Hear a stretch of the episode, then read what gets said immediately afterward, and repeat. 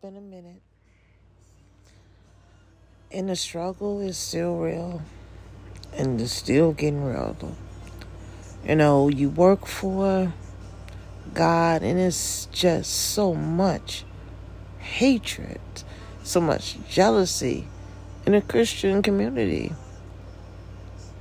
I wasn't aware of it until I really started working for Jesus. You know, writing music, putting my thoughts, putting my heart, my soul into my craft.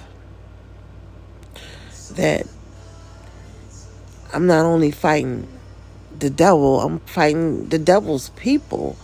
You know, everywhere I go, I'm blocked or, you know, and all I want to do is sing and write music.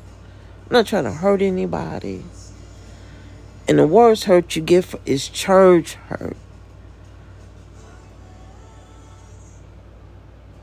Church hurt is the worst.